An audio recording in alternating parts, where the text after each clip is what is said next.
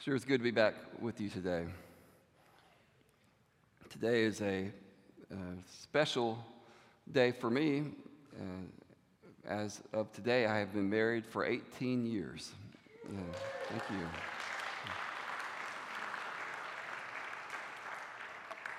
Still today, we've never had an argument, not even a frustration, um, for 18 years. And um, just got to tell you, Marriage is so easy, guys.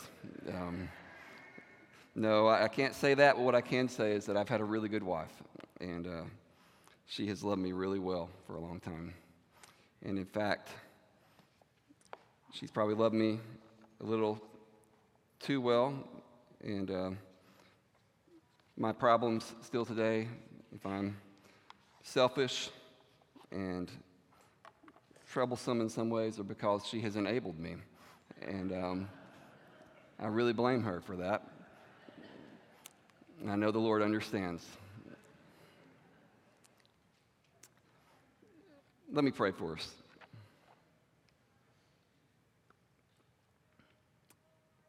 Lord, please come and meet us now. Lift up the weak. Restore the broken hearts. Bind us to yourself so that we can truly live. In Jesus' name we pray, amen. When uh, Sydney was little, we watched, uh, I think it was an Avengers cartoon, it was something like that. And uh, character on there said, uh, said something I was not ever allowed to say as a kid, I guess. I didn't grow up saying it. Uh, what the heck? and uh, Sydney, Sydney thought the character said, What the Hank? and she thought it was so funny that this character said, What the Hank? And uh, so she would just laugh and, and, say, What the Hank? And still to this day, Olivia and I, we say, What the Hank? when we're, we're talking about something. Uh, something that might be confusing or surprising or whatever. Well, I thought about that today. This passage is one of those passages that you come to and you say, What the Hank? Uh, what is going on here when, when, you, when you see this passage about the Spirit and the water and the blood. It seems like John's community would have understood this, but maybe we don't. Maybe we don't know what they're talking about. And fortunately, I think we can make some progress. We're going to try to do that. I want to start by uh, telling you a brief story about my, uh, my brother Matt. He uh, was working with a very intelligent guy years ago who had a blog or something, and and I think he was an atheist, maybe New Agey or something, agnostic, something along those lines. And he, uh, he wrote a blog. And he was, he was wrestling with death as somebody who doesn't have much to believe in. And I believe the title of his post was Death I Embrace. And the way he had reasoned it out was something about how, well, matter never is completely dissolved and it, uh, it, it, goes on, transfers from one form to another, and goes on forever. And so, if that's true of me, then uh, I'm going to go on forever. So, death I embrace, something like that. And Matt had shared this with me and just asked my opinion on it. Matt's a, a brilliant guy himself. And, uh, uh, and so, I, I, wrote him back with just some possibilities of, of what I was thinking about the, the guy's uh, argument, the guy's statement. And, and Matt said, Yeah, that, that's good. I'll probably follow something along those lines. And he said, I think I'm going to respond and call my response life I embrace. And I always thought that was really good. Because that is what we do as Christians. We embrace life. And you see, a lot of people live in a world where the best they can do is learn to make do with death. And maybe try to get by and say, well, um, if, I, if I think about it a certain way, if I position my mind a certain way or distract myself with certain things, then I can just say, okay, I'll embrace death and then I'll move on. Christians aren't called to just embrace death, we're called to embrace life. And here in this passage, John brings us to life. As we, as we come to the end of this book, he comes back to where he started and he says, Life is for you. That's what we want to proclaim to the church. True life is for us. True life is for everybody who knows Jesus Christ. God testifies to the truth, the truth of this life. He has testified in the past, he's testified objectively and historically, and he testifies subjectively and internally. And we're going to see all of that today in this passage. So let me just start reading again in 1 John chapter 5, Verse 6.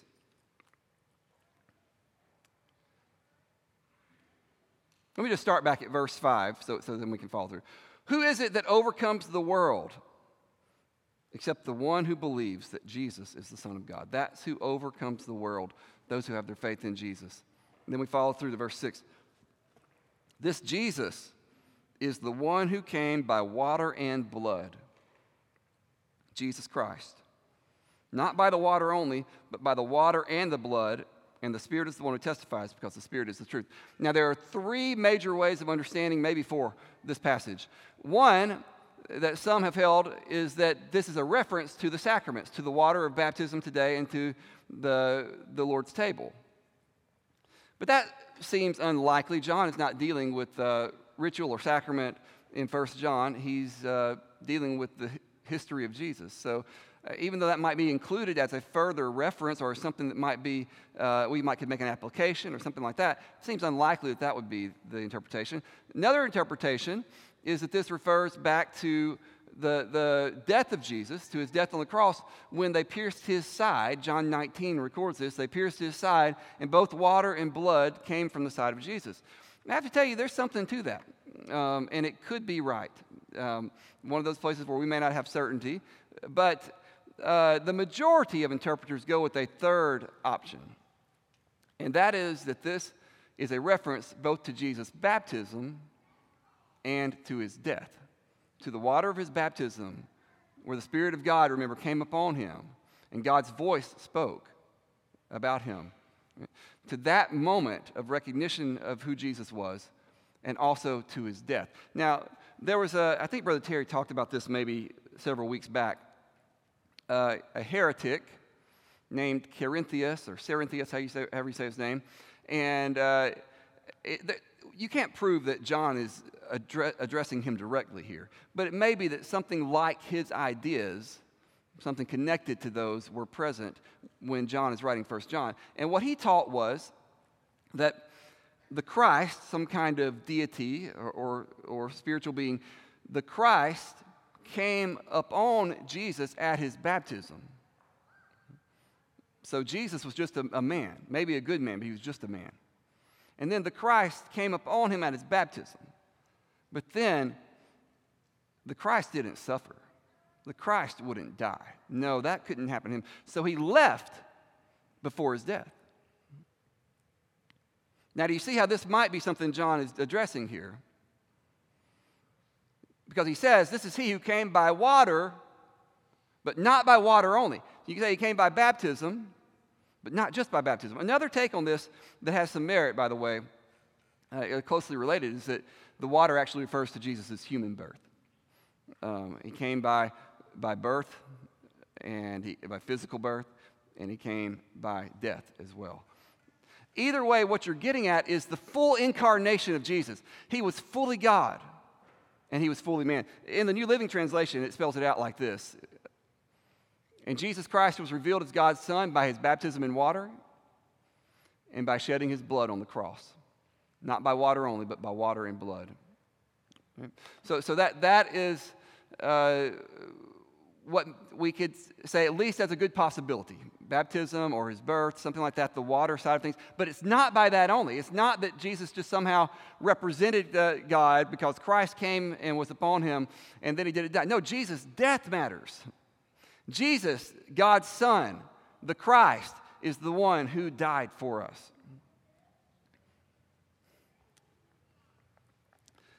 We are embracing, with, with John, if we're embracing what John taught, we're embracing the full incarnation of Jesus. He was fully God and he was fully man. This is central Christian doctrine, and our faith hangs on this. Do you know that history matters? And we're talking about the internal subjective witness in a minute, but objective history matters to the Christian faith. What happened in the history of the world, what happened with Jesus matters to our faith. You cannot separate our faith from history. And this is just another way of saying uh, that our faith is about Jesus. Our faith isn't just about principles. Our faith isn't just about ethics, it's not just about teaching us to think a certain way. Our faith is about Jesus. And that will get us thinking the right way, that will get us living the right way. But first of all, we are about a person who's been revealed historically, who reveals God to us. And we have to, we have to really stand for this in our world today. You know, there's a saying about Buddha, the Buddha. And this is not to say that, I hope you understand that when I talk about other religions, I'm not saying that all that's bad, all is bad in them. Um, and uh, I think you can find a lot of good historically in other places. But there's a saying about uh, the Buddha. One of the, the, the teachers of Buddhism said that if you, if you encounter the Buddha, you should kill him. If you encounter him today, you should kill him. Now, it's not recommending violence and saying we should uh, uh, go out and try to take somebody's life. But at least one possible meaning of that, and I'm going to show it to you here uh, from something I just looked up online, is it has to do with the Buddha being less important than his teaching. Another paradox inherent in this teaching is our tendency, this teaching that you should kill the Buddha, is our tendency to make enlightenment a thing, if you think of that being the goal, to be enlightened. And then we make it a thing like a person, a place, a guru, a book, a religion, something we can touch and feel. Remember how John t- starts his, his uh, epistle? That which we have seen, that which we've heard, that which our hands have touched. This is, this is uh, the contrast with what we're dealing with here with Buddhism. We tend to make enlightenment about something we can touch and feel, and more importantly, use as a shortcut to finding our own path. The Buddha is simply the pointer to enlightenment.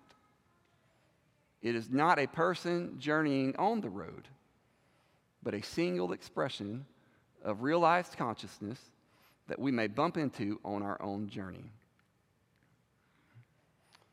So you see, the basic idea is the Buddha doesn't matter. Right? What matters is what he taught.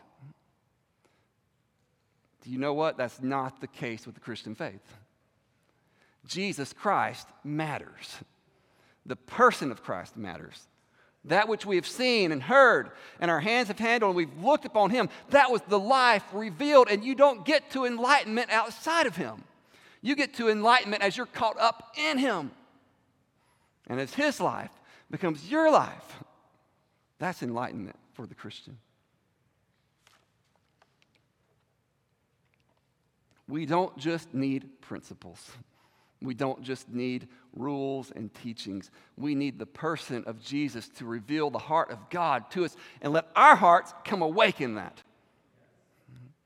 Because we are made for more than thinking and trying and searching to live out something. We are made for the life from above. We are made for love of a person. That's when the human heart comes alive. Loving Jesus, adoring Him, and adoring God through Him. Then we come to live. E.S. E. Stanley Jones said that a weeping child is not satisfied with the principle of motherhood. What that child needs is a mother. And the human heart is not satisfied with the principle of go love people, go be a better person, go be compassionate. That's great. I wish more people would do it, but that's not ultimately what we're made for. We are made for God. We are created in the image of God and we've fallen, but He wants to restore us. He wants to give us His heart and connect us to Him and let eternal life begin.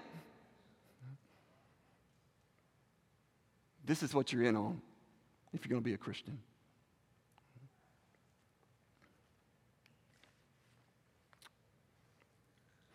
And we have to emphasize that the love of God is made manifest, especially in the cross of Christ. We don't get Christianity without a cross. Guys, we cannot minimize the cross of Jesus. We don't have to understand atonement theories perfectly. I'm still working out my own understanding in those areas.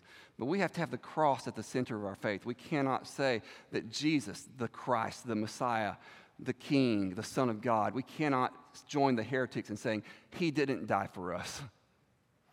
Because the love of God is manifest, the reconciliation of God is manifest in the cross of Christ.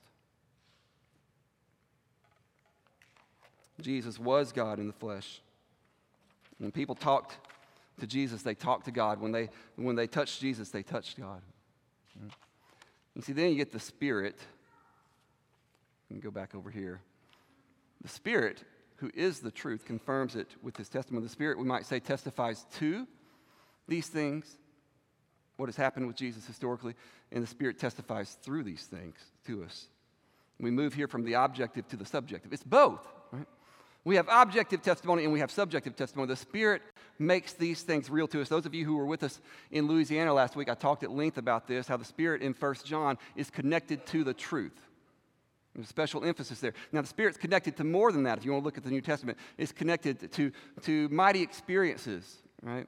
And we want to affirm all the wonderful experiences God gives us. But we don't want to do that uh, in a way that overlooks the, the fundamental thing that, that saving faith is an experience of the Spirit.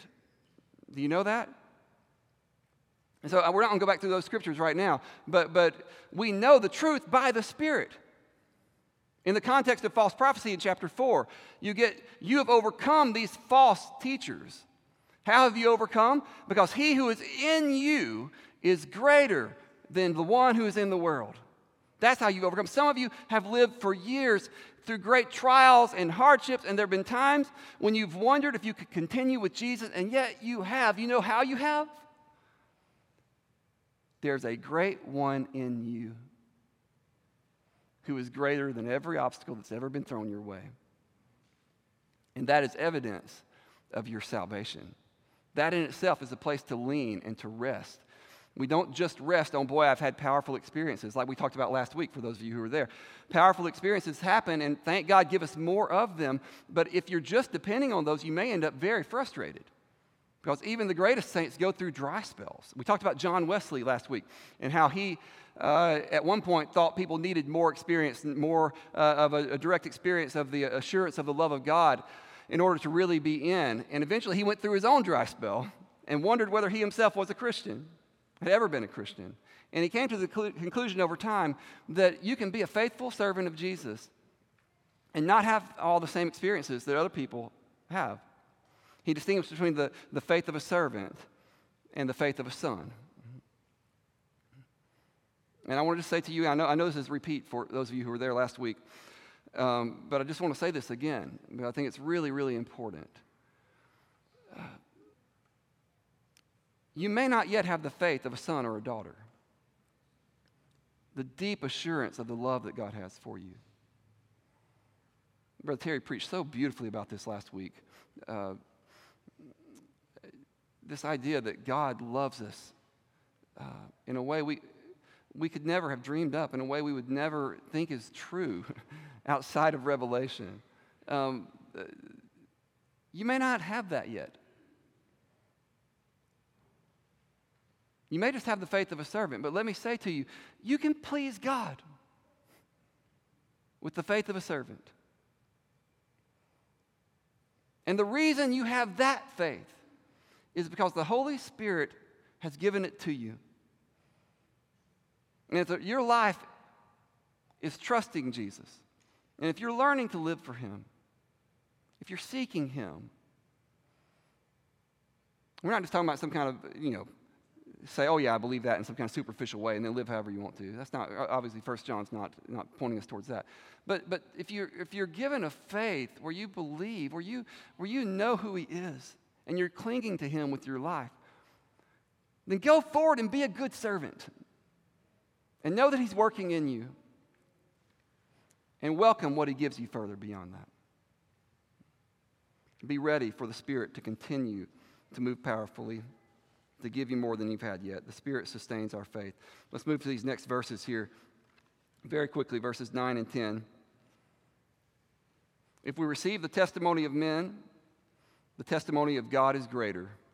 This is very simple and straightforward, really. For this is the testimony of God that, we, that he is borne concerning his son.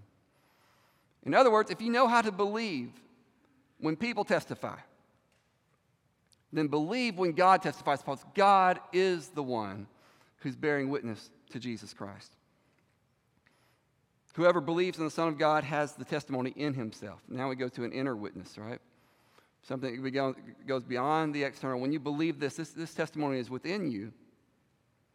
Whoever does not believe God has made God a liar because he has not believed in the testimony that God has borne concerning his Son. If you reject this, you're rejecting God. That's what John is saying. So think very seriously about doing, what you're doing. I want to move to the last part of this passage now. Verse 11. And here the testimony shifts. It's different. It's not just about what happened in the past, but not just about what Jesus did. He says, And this is the testimony that God gave us eternal life. And this life is in His Son. So now the testimony is not just about back there, the testimony is somehow related to us and the life that we have now. And this connects us back to chapter 1. As I've already said, I'll just read it to you though.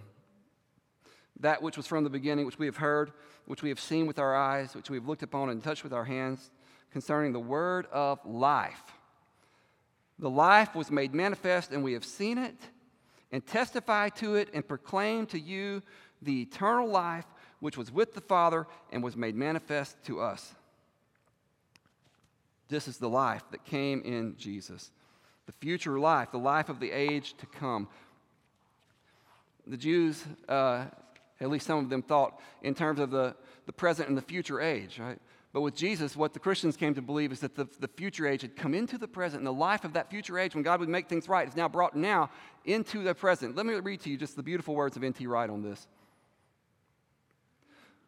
With the early Christians, they believed the future had burst into the present even though the present time wasn't ready for it. The word for that future was life. Life as it was meant to be, life in its full, vibrant meaning. A life which death tried to corrupt, thwart, and kill, but a life which had overcome death itself and now was on offer to anyone who wanted to come and take it.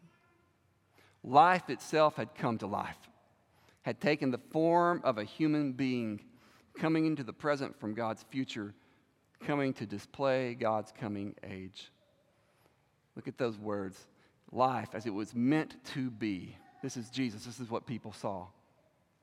Life in its full, vibrant meaning.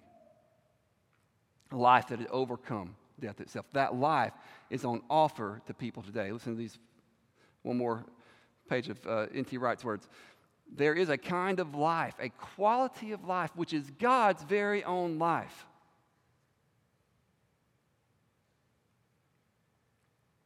And which God Himself is now sharing with people who have heard and seen the life to come life, the life to come life called Jesus. This is God's life.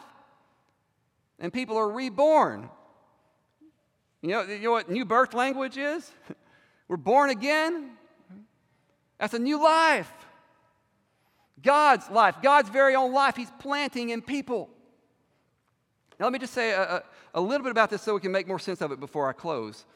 Uh, just a critical point we have to understand that, that in the New Testament, salvation is inextricably connected to life. We cannot reduce it to forgiveness. We cannot reduce it to going to church. We cannot reduce it to being in certain fellowships. We cannot even reduce it to good things like let's go love. Let's go, let's go try to be better people. Let's go keep moral rules. That's not what we're in for. We're in for something much bigger than that that flows into those things. It's God's life, His seed being planted in us that then grows and grows into something different. Dallas Willard, like so many other things, helped me to understand this. Think about what life is. Life is what, what grows, uh, it develops, it connects with its environment and interacts with its environment in a certain way. And that's why a tree has to have a certain environment to live. It'll take in sunlight, it'll produce leaves, it'll do that photosynthesis thing and all that kind of stuff that uh, goes on with trees. All right? And a cat has a different kind of life. And a cat's going to do different kinds of things. It's going to naturally interact with mice and uh, uh, jump around and chase things that run across the floor. You know, that, there's a different kind of life between a cat and a tree, and they interact with their environments differently right? And there's a normal human kind of life. But what the New Testament teaches is that that normal human life that is so frequently caught up in anger in sadness, in conflict. That's basically death compared to the life of God that He plants in people. And when you become a Christian, God plants His life in you. But now here's the problem, okay? And we just have to keep preaching this over and over and over and praying it over and over and over that God will help us to get it. The problem is that largely in the Christian church today, we've lost this understanding of salvation. What the New Testament teaches about life over and over and over again. And we've thought it's just some kind of metaphor for trying to be a little bit better people. We thought it's a metaphor for our moral efforts or something like that. And so we haven't really understood that we can enter life. And so we don't learn how to naturally engage with the environment we are made for, like that kind of life does. That environment we're made for ultimately is a person, it is God Himself. God revealed in the Lord Jesus Christ, and we have fellowship with Him. And it's only as we learn to fellowship with God that this life will grow and develop into what it is. And we minimize this, we dismiss it, we, we read with filters that sort of just allow it to, to just graze over us as, as, we, as we read. And then we look around at the Christian church and we say, really, our lives aren't much different than those who aren't Christians.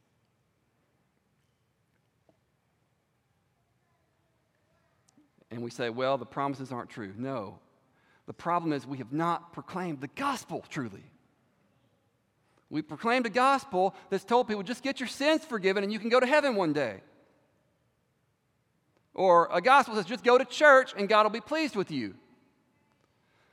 We have not proclaimed a gospel that takes us into spiritual life and says, have fellowship with God. And then watch what happens as you have this fellowship with God. That's the environment in which we grow. And this is real and it's true. And if you have come to Christ in faith, you've been baptized into Christ, you have life in you. And I want to invite you to step into learning, step further in to learn how to grow this life, to leave the death behind. You've had a new birth. Don't let it be wasted. We are made for fellowship with God. Well, let me get to the final verse here. Verse 12. This is the unpopular one. Whoever has the Son has life. Whoever does not have the Son of God does not have life. According to John, this kind of life, you only get it in Jesus. When you think about that, this is just really absurd. it's absurd to our natural way of thinking. Um, my friend Billy Abraham, in one of his books, writes Imagine, this is not an exact quote, but he, he talks about his friend. Well, I'm not sure if it's his friend or just, just uh, somebody in Ireland, but some, some guy in Ireland, Tom McCall or something. I should have looked over this, I guess, better before I started to tell it. Uh, uh, he says, Imagine that this guy killed by a terrorist. Imagine that we went around and, and, and started proclaiming that the world can only be saved through Tom McCall. Just think about that. Everybody think you're a total idiot. And yet this is what the early Christians were saying about Jesus Christ. Because something was different. This was the full God and the full man. Now, we don't have time, and we're not going to get into questions about, you know, what do we, what do, we do with people who haven't heard the gospel? And, uh, people who are in other religions where they maybe just don't have the ability to receive it. Uh, we can trust God's mercy with that. And uh, we, can, we can say that God will do right by everybody on the planet, okay? And, and so we relax about those kind of things. God's going to do right by, by that. But we still have to proclaim everybody needs Jesus and everybody come to Jesus. That's what we do as a church. We evangelize. We gospel. We say, come on in and you'll find something in Jesus that you don't get other places. And this is because the Spirit has let us know that Jesus is who the church always claimed he was. He has come by water and blood. He is fully God and fully man, and we just worship. The first evidence of the Spirit's work in our hearts is that we know that's true. And we want to bow down in worship. And I'm going to close today with uh, these words from a Charles Wesley hymn. I'm sorry if that's too small for you to see, but uh, I'll read it to you.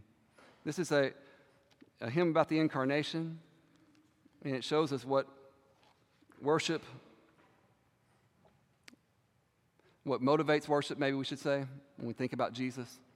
Let earth and heaven combine, angels and men agree to praise in songs divine the incarnate deity, that's Jesus, our God contracted to a span, incomprehensibly made man. God come down, incomprehensibly made man. He laid his glory by and wrapped him in our clay, unmarked by human eye. People didn't notice him. The latent Godhead lay.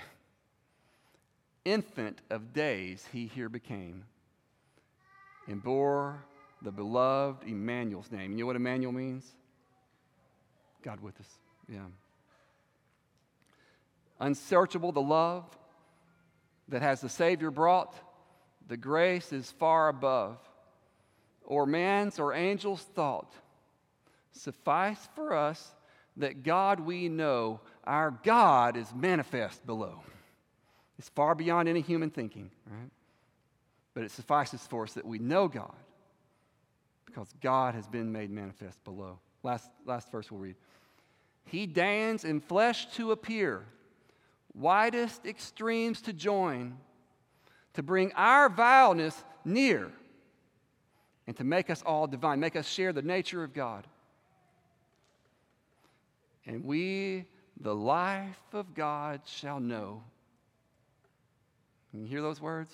We, the life of God, shall know.